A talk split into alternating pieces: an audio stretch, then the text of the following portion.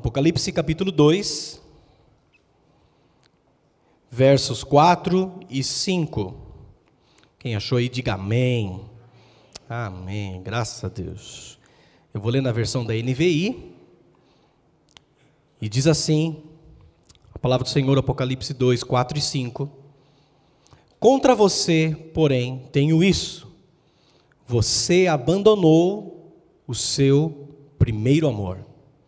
Lembre-se de onde caiu, arrependa-se e pratique as obras que praticava no princípio.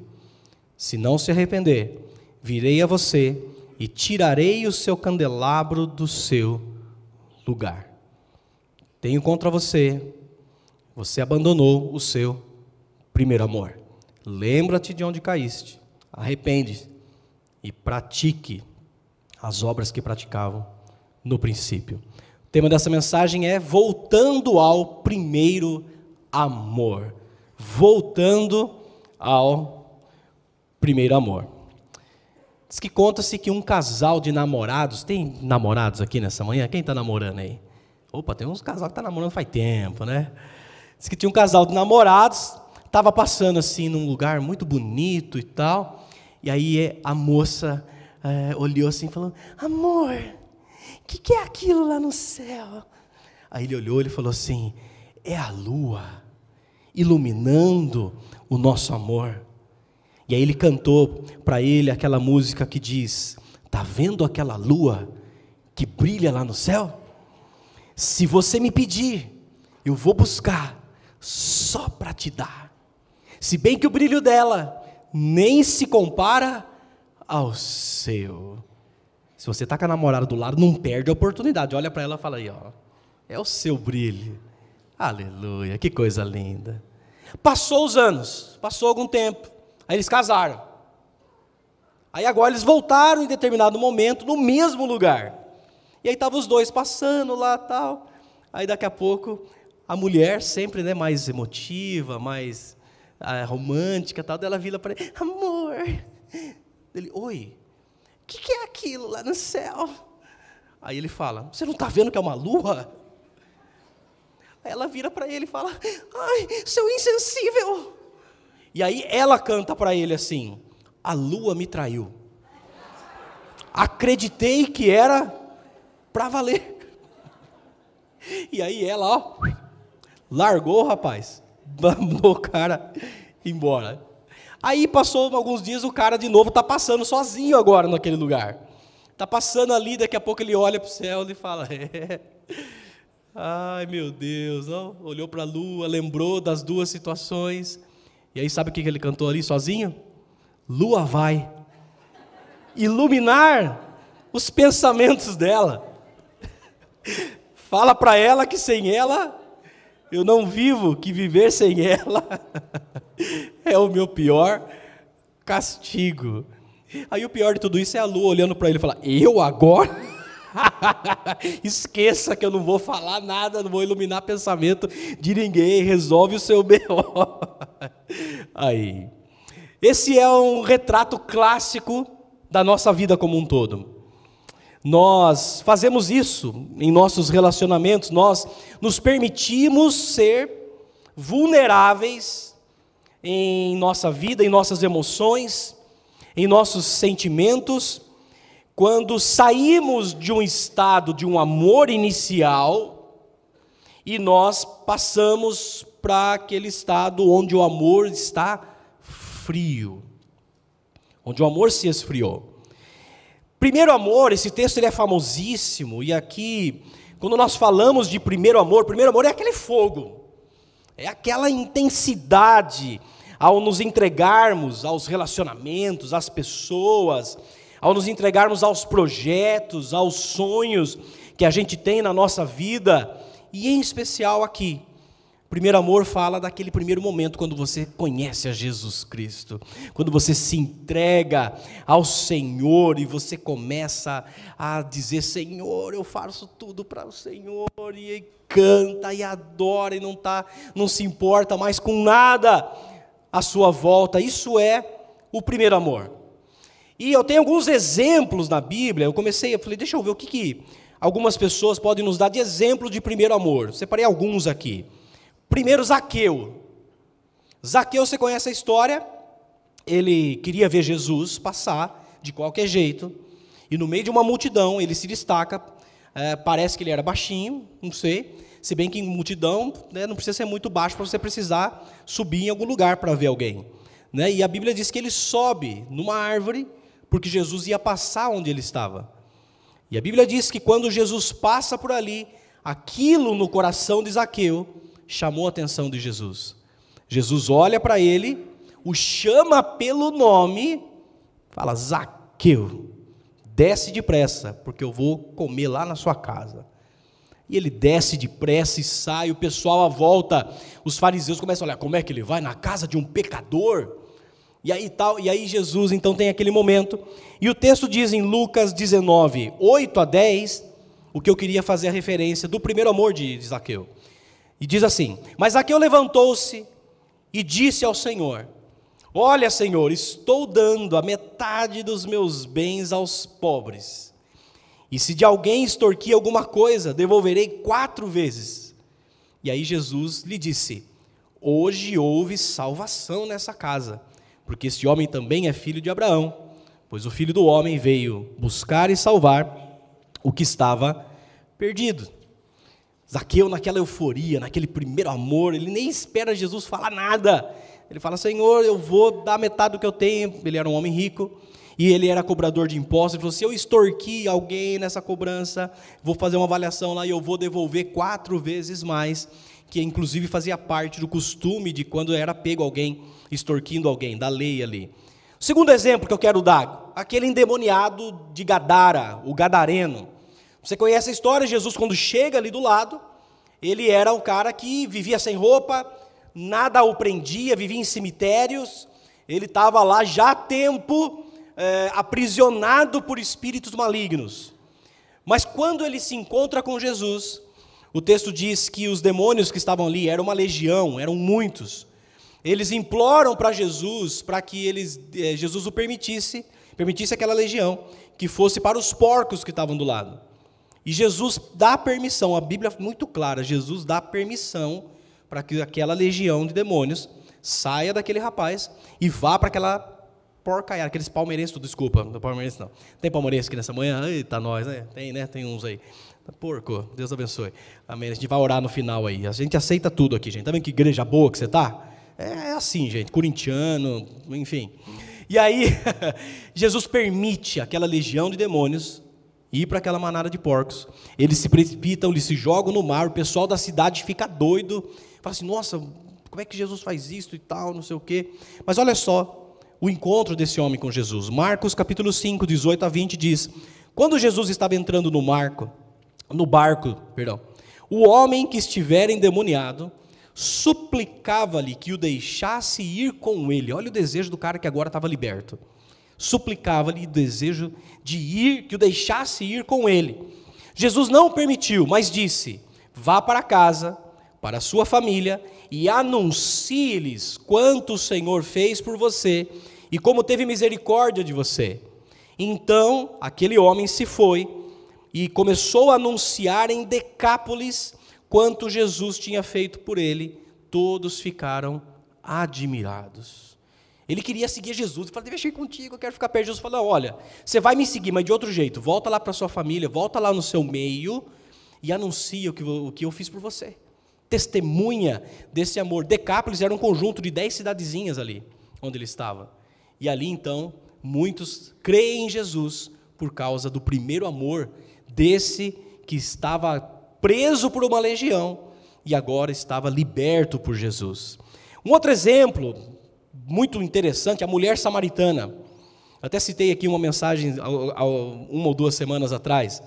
É naquele momento quando ela pede a água da vida. Quando ela vai buscar água, Jesus está ali. Você conhece a história? Os judeus não se davam com os samaritanos, tinha uma rincha entre eles antiga já.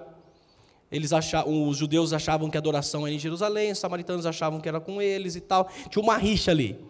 E aí Jesus chega e pede água para a mulher. Se judeu com samaritano já não dava certo, homem com mulher então era pior ainda. Jesus chega, pede água para aquela mulher, e ela fala: Ué, mas eu sou mulher, sou samaritana, como é que você pede água para mim? Jesus fala para ela: Se você soubesse quem que sou, você me pediria dessa água e você nunca mais teria sede. E aí então ela fala: Eu quero dessa água e tal. E ela tem aquele encontro com Jesus. E olha o que acontece. João capítulo 4, do 39 ao 42. Esse primeiro impacto na vida dessa mulher samaritana. Muitos samaritanos daquela cidade creram nele por causa do seguinte testemunho dado pela mulher: Ele me disse tudo o que tenho feito. Assim, quando se aproximaram dele, os samaritanos insistiram em que ficasse com ele, e ele ficou uh, dois dias. E por causa da sua palavra, muitos outros creram e disseram à mulher: Agora cremos não somente por causa do que você disse, pois nós mesmos, mesmos o ouvimos e sabemos que este é realmente o Salvador do mundo. Aquela mulher leva Jesus para todos os seus, para o seu lugar. E ainda não poderia deixar de citar como exemplo de primeiro amor a Maria. Maria, irmã de Marta, irmã de Lázaro, amigos, família mais próxima de Jesus ali na Bíblia. É, por duas vezes ela, ela aparece na Bíblia aos pés de Jesus. Olha só, primeiro, Lucas 10, 39 a 42, diz assim: Maria, sua irmã, a irmã de Marta, ficou sentada aos pés do Senhor, ouvindo-lhe a palavra. Marta, porém, estava ocupada com muito serviço. E aproximando-se dele, perguntou: Senhor, não te importas que minha irmã tenha me deixado sozinha com o serviço? Diz-lhe que me ajude. Respondeu o Senhor: Marta, Marta, você está preocupada e inquieta com muitas coisas. Todavia, apenas uma é necessária. Maria escolheu a boa parte, a melhor parte na outra versão, e essa não lhe será tirada. E quando está agora em João 12, de 1 a 3, de novo ela aparece em cena numa atitude maravilhosa. Olha só, João 12, 1 a 3. Seis dias antes da Páscoa, Jesus chegou a Betânia, onde vivia Lázaro, a quem ressuscitara dos mortos. Ali prepararam um jantar para Jesus. Marta servia, essa Marta, o negócio dela é trabalhar. A gente precisa das Martas, né? precisa das marcas que vai trabalhar enquanto os outros estão tá, tá, tá curtindo a presença de Jesus. Mas olha só que às vezes ela se perdia muitas vezes nisso. Marta servia, uh, enquanto Lázaro estava à mesa com ele. Então Maria pegou um frasco de nardo puro, que era um perfume caro, e derramou sobre os pés de Jesus e os enxugou com os seus cabelos. E a casa encheu-se com a fragrância do perfume. Que coisa linda. Judas e a galera, ele falou, mas que perfume caro, vai desperdiçar. Jesus fala, Ei, você não está preocupado com os pobres, não. Eu estou sabendo isso, seu coração está no dinheiro desse perfume. Isso que ela fez aqui, ela está me preparando para o sepultamento. É uma coisa linda desse nardo derramado aos pés de Jesus. O primeiro amor, ele atinge a nossa generosidade, como Zaqueu, não, eu vou abençoar, eu vou dar, eu, e tal. Atinge nosso empenho em testemunhar do que Jesus fez na nossa vida Será que você pode olhar para a sua vida e ter um antes e depois de Jesus? Você pode olhar para a sua história e falar assim: não, eu antes eu estava perdido. Quando eu encontrei Jesus, ele mudou a minha vida. Jesus Cristo mudou o meu viver. Lembra dessa? Jesus Cristo mudou meu viver. Jesus Cristo mudou meu viver. É a luz que ilumina meu ser. Sim, Jesus Cristo mudou meu viver. Quantos foram mudados por Jesus aqui? Você olha para trás e fala: Eu não sei onde eu estaria se não fosse por causa de Jesus. Eu, eu, eu posso dizer claramente: eu não estaria casado, estaria com a minha vida destruída se já não tivesse morto por causa dos pecados. Jesus transformou a minha vida. Ele, ah, esse primeiro amor ele faz com que a gente testemunhe e que a gente tenha prazer de estar aos pés de Jesus. Não é perda de tempo, não é aquele momento onde você fica preocupado se o tempo vai acabar, se não vai. Você tem prazer de estar na presença de Jesus. E a pergunta para nós essa manhã é: como está o seu amor por Jesus?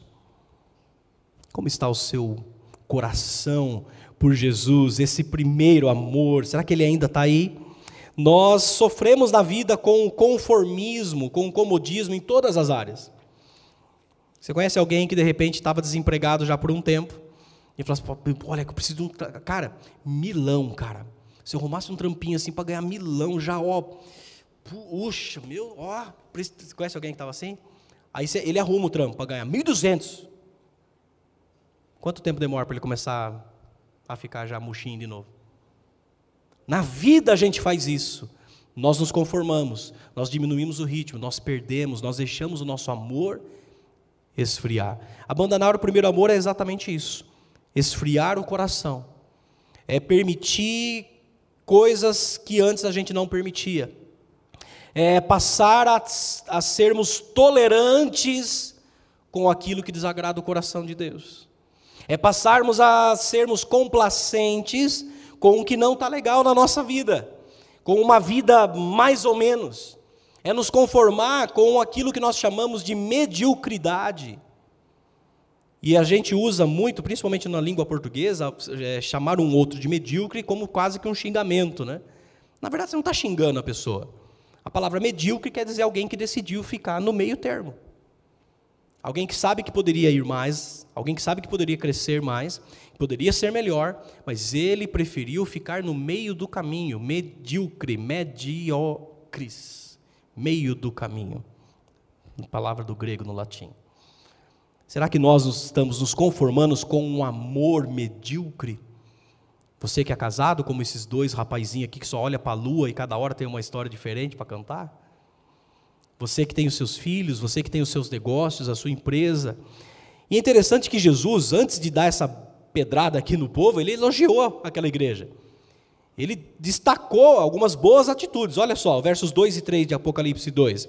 Conheço as tuas obras, o seu trabalho árduo, a sua perseverança. Sei que você não pode tolerar os homens maus, que pois aprova os que se dizem apóstolos, mas não são descobriu que eles eram impostores, você tem perseverado e suportado sofrimentos por causa do meu nome e não tem desfalecido. Note que o perigo não é deixar de fazer o que fazemos. Você continua fazendo.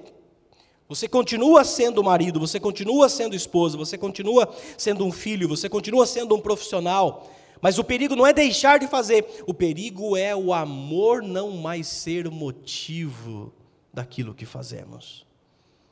Você passa a fazer sem brilho nos olhos, você acorda de manhã e fala: Meu Deus do céu, o que, que vai ser hoje? Você acorda de manhã, você olha na sua agenda diária, você fala assim: você não tem mais motivação para sair de casa. É aquela brasinha que não está fora totalmente da churrasqueira, mas ela está ali no cantinho, se fosse só ela, não ia assar nada. Ela está ali achando que está no meio do negócio, mas no fim, ela está prestes a se apagar. E o maior motivo do esfriamento do amor no nosso coração, Jesus deixou claro em Mateus 24, 12. Por que, que o amor se esfria? Ele diz lá o seguinte, Mateus 24, 12: Devido ao aumento da maldade, o amor de muitos esfriará. Na outra versão fala: por se multiplicar a iniquidade, o amor de muitos esfriará. E aqui fala, a maldade aqui, o contexto que Jesus está querendo falar, não é só as nossas maldades, elas também, principalmente.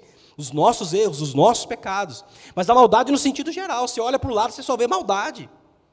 Você olha no mundo, no contexto mundial, você vê fome, você vê gente que está passando assim momentos dificílimos. Você de repente está passando um momento melhor, mas quando você olha o noticiário, você vê que tem nações por aí que não tem o que comer. Você vê a maldade, você vê o homem mau matando por nada. Nós tivemos há poucos dias aqui, aqui em Piracicaba, um homem que do nada dentro do ônibus, puxou aquela faca e assassinou três pessoas que ele nem conhecia, não se sabe ao certo ainda nem o motivo daquilo. A motivação é o que? É o coração mau do homem. Você olha para o lado e isso, a maldade em geral, a maldade na sua família. Você olha para o lado, qualquer discussão que você vai ter dentro da família por algo, principalmente quando tem um bem material na jogada. Sim ou não? Morreu alguém, às vezes nem morreu. Às vezes o patriarca está lá, vai não vai, vai não vai. Vocês já estão fazendo os cálculos. Vocês já estão conversando. Não, a gente precisa se preparar, né? A gente precisa ficar, viu? maldade no nosso coração. Nós. Só que aqui esse texto, como diz o Theo Rubia, um ministro do louvor que eu tenho aprendido a admirar cada vez mais, cantamos algumas músicas dele aqui no louvor, como por exemplo, Eu só quero tua presença. Hoje não vou te pedir nada. A outra, que é lindíssima, que nós estamos cantando aqui também, que diz: é, Eu já coloquei as minhas vestes brancas, estou só te esperando, vem, vamos dançar, Maranata. E tem uma música, falei para minha filha essa semana, eu falei, essa música está pegando eu. E em nome de Jesus já já não vai cantar. A outra que eu vou falar agora, que nessa música ele fala o seguinte, ele cita esse texto, ele fala, no final dos tempos, a maldade por causa da multiplicação da maldade, da iniquidade, o amor de muitos iria se esfriar. Mas o texto diz: o amor de muitos, não de todos. Não é o amor de todos. E ele fala isso naquela canção que ele canta. E daqui a um milhão de anos estarei apaixonado por ti. E daqui a um milhão de anos ainda estarei ainda estarei. Existe uma multidão em que o amor está se esfriando, mas não é para todos. Você não pode fazer parte desse time. O Senhor nos convida nessa manhã a fazermos parte dos outros, não desse muitos a fazer parte do time daqueles que não vão deixar o seu amor por Jesus se esfriar. Será que tem gente aqui assim nessa manhã? Você pode dizer amém. Jesus deixa um alerta, um convite, uma advertência para nós nesse texto. E a, os três pontos que eu vou ressaltar é exatamente o convite de Jesus ali. Ele fala, em primeiro lugar, lembre-se de onde caiu. Lembre-se de onde caiu. E, e, essa, gente, é uma das poucas situações na Bíblia em que a Bíblia nos pede para olhar para trás. Pouquíssimas vezes a Bíblia nos manda olhar para trás. Porque a gente sabe que o nosso passado ele já foi resolvido, Jesus nos perdoou, nos lavou e a gente tem que olhar é para frente.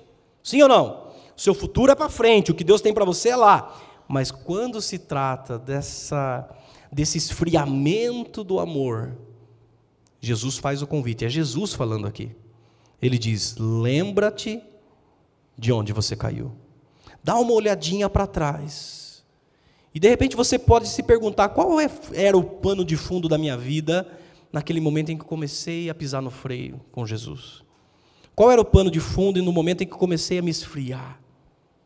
Momento que eu comecei a me distanciar de Jesus e comecei a prestar mais atenção nas minhas coisas, comecei a dar muita importância para as coisas desse mundo, não que não tenha que dar, mas começou a ser destemperado, comecei a esfriar. E sempre que nós caímos, porque Jesus fala que lembra-se de onde você caiu, a perda do amor consiste numa queda num escorregão, num tombo. E sempre que nós caímos, nós deixamos algo para trás. É, deixamos um pedaço de nós naquela queda. E aí, quando a gente se levanta, sacode, tenta seguir, a gente não para para olhar o que está ficando para trás. Qual parte de nós que está ficando ali naquela queda? Eu lembro, eu nunca fui bom de bola. Eu sei que tem uns irmãos aqui que jogam bola pra caramba, né? Eu sei que eu vi uns irmãos aí, quando a gente jogava, né, Fê? Tinha uma turminha que juntava lá e tal, tem uma turminha boa de... Eu sempre fui ruim de bola. Mas de vez em quando eu jogava. Fazer o quê, né? Tinha que estar no meio da turminha ali e tal. E aí a gente jogava muito na frente de casa. Eu morava, quem conhece aquele condomínio residencial Parque Piracicaba? Você conhece? Ir no Parque Temes, ali bonito, à direita ali. Final do top ali, tem bonito, tem uma entrada assim. mais conhecido como Balbo. Eu morava lá, eu morei lá minha vida toda. E eu jogava bola na rua com a turminha. E ali eu lembro de uma vez que jogando aquela bola e tal, não sei o quê, pai, eu fui dar um bicudo no chão, eu tropecei, mas bonito assim. E eu jogava descalço. Aliás, todo mundo, quem é moleque sabe, quem foi criado jogando bola na rua e sabe que você jogava descalço. Às vezes vinham uns irmãozinhos lá com, uma, que chute, né? Que chutinho, amarradinho na, na canela, né? Tem aquele cadarção gigante do que chute, passava embaixo do que chute, assim, ou às vezes fazia aquela volta na canela, assim, o cara vinha com meião. Eu falei, cara, que meião e que chute para jogar bola na rua, meu golzinho assim, é três contra três e tal. Eu chutei o chão, lembro de um, um, dia em especial que eu chutei o chão, voei, tomei um tombo gigantesco. O que eu fui perceber só depois é que na hora que eu levantei, eu estava sem a parte de um do dedo meu. Quem já chutou o chão aí sabe que sai aquela lapa do dedão assim? Graças a Deus regenerou, Deus me deu um novo dedão. Você pode dizer amém? Aleluia. A gente canta, recebi um novo coração, eu recebi uma nova proteção no dedão. Tem, tem até uma cicatrizinha ali em cima, assim, desse bicudo que eu dei no chão. E muitas vezes a gente, quando a gente vai, a gente toma um tombo na vida, a gente não para para ver o que a gente está deixando para trás. E o convite de Jesus para nós é: olha, lembra de onde você caiu, olha o que está ficando para trás, olha o que, que te fez tropeçar. E, gente, a Bíblia fala que existem algumas lembranças que podem nos ajudar. É o que Jeremias, lá em Lamentações, que estava num momento complicadíssimo, ele disse em Lamentações 3, 21: Quero trazer à memória o que me pode dar esperança. Esperança. Se tem algo que eu posso fazer quando eu olho para trás para lembrar de onde eu caí, eu posso pedir ao Espírito Santo me ajuda a lembrar aquilo que era a minha esperança antes da minha queda antes desse tombo, antes de eu começar a esfriar. Não para se lamentar, mas para ser renovado pelo Espírito Santo. O primeiro conselho de Jesus nesse processo de voltar ao primeiro amor é você lembrar onde você caiu. E Jesus segue. Segundo passo ali que Jesus fala: lembra-te de onde caiu, arrepende-se. Arrependa-se. E existem erros que precisam ser consertados na nossa vida para que a gente comece a aquecer de novo. Existem áreas da nossa vida que nós precisamos colocar em ordem para que o fogo, a chama de Jesus comece a arder em nós de novo. Dentre as tantas coisas que a gente poderia falar sobre arrependimento, e você sabe, a gente fala muito disso aqui, metanoia, mudança de mente, mudança de atitude e tal, mas eu gostei de uma afirmação que eu li num livro, quando falando um pouquinho dissertando um pouco mais sobre arrependimento, que fala que arrependimento é aquela saudade do que era bom e você perdeu. Aquela saudade no coração que você olha para trás era bom. Te ligava a Deus, te colocava perto dele, você tinha prazer na oração, você tinha prazer em louvar o Senhor, você tinha prazer em estar na casa do Senhor, em servir o Senhor. Não tinha tempo ruim para você, você ia, fazia. Hoje, qualquer motivo, ai, não vai dar. Ai, não consigo. Ai, não deu. Você leu a Bíblia essa semana? O que, que Deus falou com você? Ai, onde está minha Bíblia, amor? Nós precisamos nos arrepender daquilo que nos fez cair. E, gente, quando a gente fala desse processo, muita gente fala assim, é, mas é que agora a gente é maduro, né? A gente, eu já ouvi isso. E tem a sua verdade. Porque tem muita gente que acaba, sabe aquela coisa, ai Deus, o Espírito Santo, ai e tal, e cai no Espírito e tal, e se enrola com o Espírito Santo lá e tal. E aí quem é mais maduro, mais velho na fé, fala, mas que coisa de menino, que coisa de criança, fica aí, rindo, cantando, e não para, e não sei o quê. E aí usa como subterfúgio a premissa de que agora eu sou maduro espiritualmente, para não ter esse tipo de experiência com Deus. Enquanto que, se a gente quer experimentar o reino de Deus, Jesus ele tem um conselho. Ele diz lá em Mateus 18, 3: eu, E disse: Eu lhes asseguro que, a não ser que vocês se convertam e se tornem como crianças, diga comigo, crianças, jamais entrarão no reino dos céus. Sabe, gente, aqui não é infantilismo.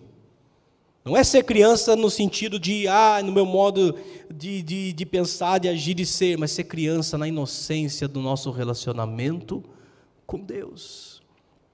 O quanto uma criança de fato confia no seu pai. O quanto uma criança se lança nos braços do seu pai. Eu lembro que uma vez eu fiz a brincadeira com a minha filha mais nova, a Larissa, sobre fé explicando para ela o que seria fé. Ela novinha, pequenininha. Eu pus ela num lugar mais alto e falei: fé é o seguinte, filha, pula aqui e eu vou te pegar. E ela olhou para o pai e falou assim: meu pai vai pegar, ele vai dar o jeito dele, ele vai me pegar. E ela veio, e aí, ela foi pegando, né? Pulava uma vez, pulava duas, vinha correndo, vinha de costas, de tudo quanto é lado. Eu falei: isso é fé é a gente conseguir se lançar nos braços de Deus com a certeza de que Ele vai nos tomar em Suas mãos.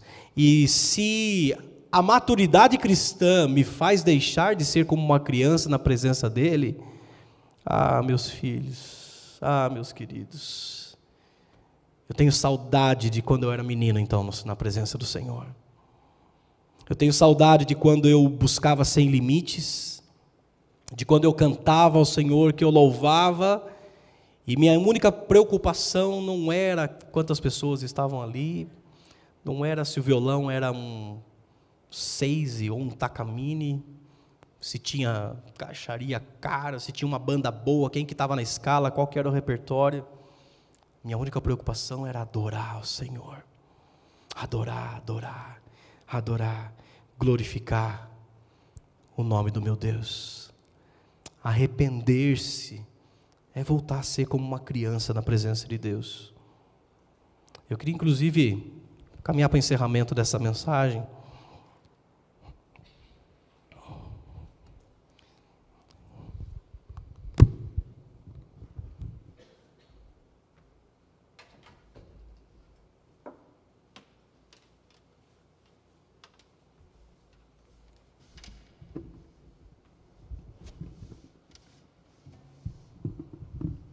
Eu queria cantar uma canção que, que diz isso. Quero ser como criança, te amar pelo que és voltar à inocência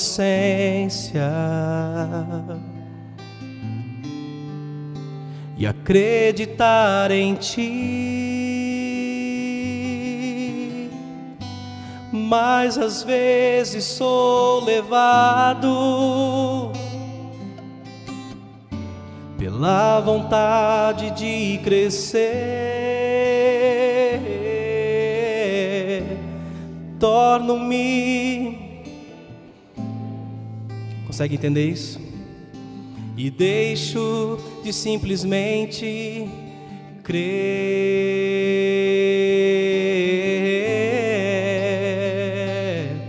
Hum, não posso viver longe do teu amor, Senhor não posso viver longe do teu afago, Senhor. Não posso viver longe do teu abraço, Senhor.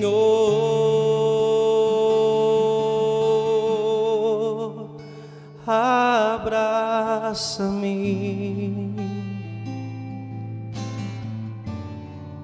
Abraça-me,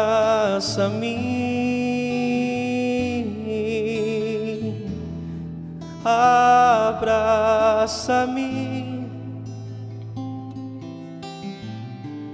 com teus braços de amor, abraça-me.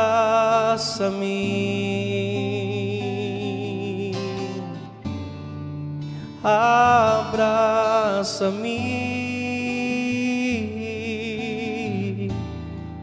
abraça-me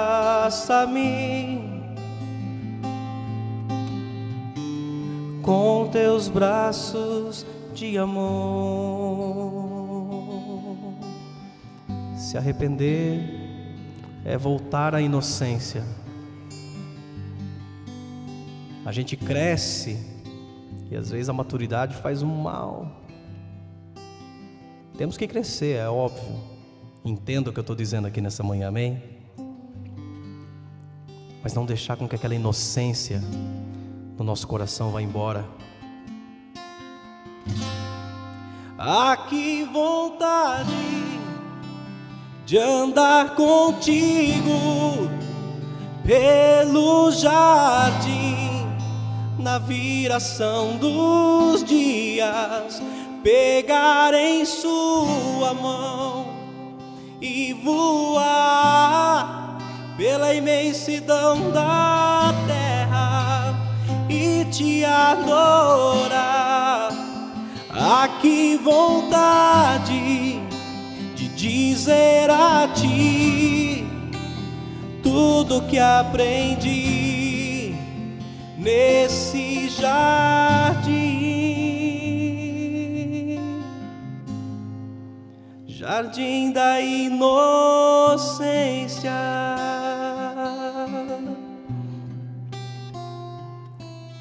Jesus completa o versículo, o texto, e ele diz: Lembra-te de onde caíste?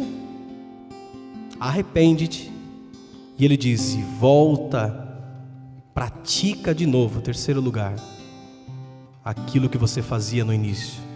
Pratique as obras que praticava no início. Faça de novo, volte. Sabe, não tem razão no mundo de ser se não for diante da presença dEle. De que vale o homem ganhar o mundo todo e perder a sua alma? Quero voltar ao início de tudo, encontrar-me contigo, Senhor. Quero rever meus conceitos e valores. Eu quero reconstruir.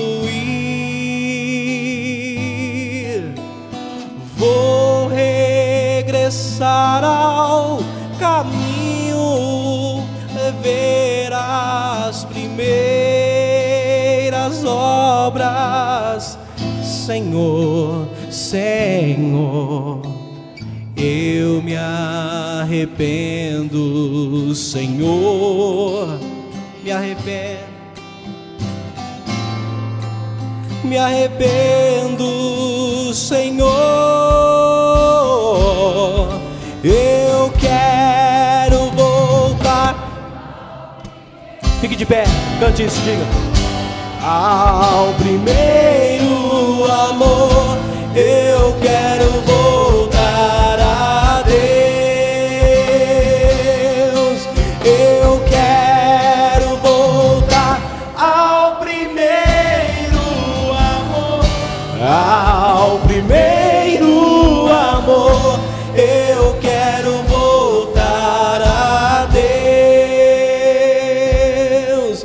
fazer essa oração? Você pode colocar as mãos no seu coração. Faça isso, vamos lá. Quero voltar, diga, ao início de tudo, encontrar-me contigo, Senhor. Quero rever meus conceitos e valores. Eu quero reconstruir. Oh, oh, oh.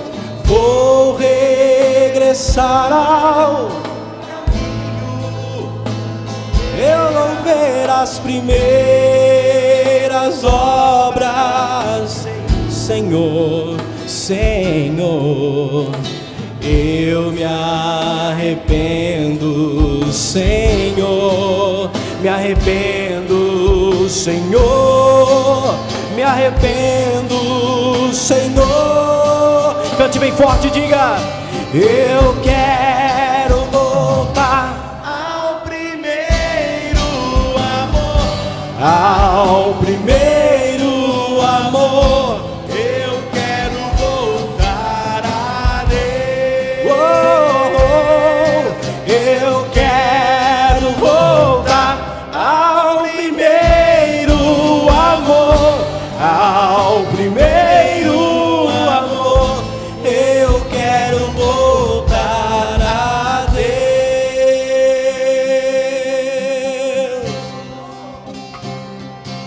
no seu lugar, fala: Me ajuda, Senhor. Eu quero voltar, ó Pai, à tua presença. Eu quero desfrutar de ti, ó Pai. Eu quero estar, ó Pai, contigo e saber que não existe nada que se compare a estar em tua presença, ó Deus. A estar contigo no meu trabalho, no, nas minhas decisões, nos meus negócios, nos meus relacionamentos, no meu casamento, com meus filhos, com meus pais. Simplesmente te queremos, ó Pai. Aquece os nossos corações, ó Pai. Lembra-te de onde caíste, arrepende-se e volte às práticas do primeiro amor. Peça ao Espírito Santo para que nessa semana Ele te dê experiências novas. Lembra do que aconteceu lá atrás? Fala, Deus, foi tão bom, mas eu quero de novo. Lembra o que aconteceu naquele tempo que você buscava, orava, adorava? Você falava, era bom, mas eu quero mais, eu quero de novo. Existe um rio, existe águas que fluem. Deus quer te renovar, Deus quer aquecer esse coração. Queremos voltar à tua presença, ao primeiro amor, ó Pai. Leva-nos a essa experiência, a esse lugar, na tua presença. O melhor lugar do mundo é aos pés do Salvador, é na tua presença. Quantos estão dispostos a fazer isso nessa semana, nesse dia? A sair daqui já ardendo, fala Senhor, queima, aquece o meu coração. Eu quero, eu quero a tua presença. Amém. Amém. Você pode abraçar quem está do seu lado e dizer que Deus te aqueça, que Deus te renove, que Ele te encha com o Espírito Santo, que Ele te leve para a presença dEle, para a casa do Pai, na presença do trono, onde todas as coisas acontecem e são liberadas, em nome de Jesus, amém. Aplauda Ele bem forte, diga obrigado, Senhor. Oh!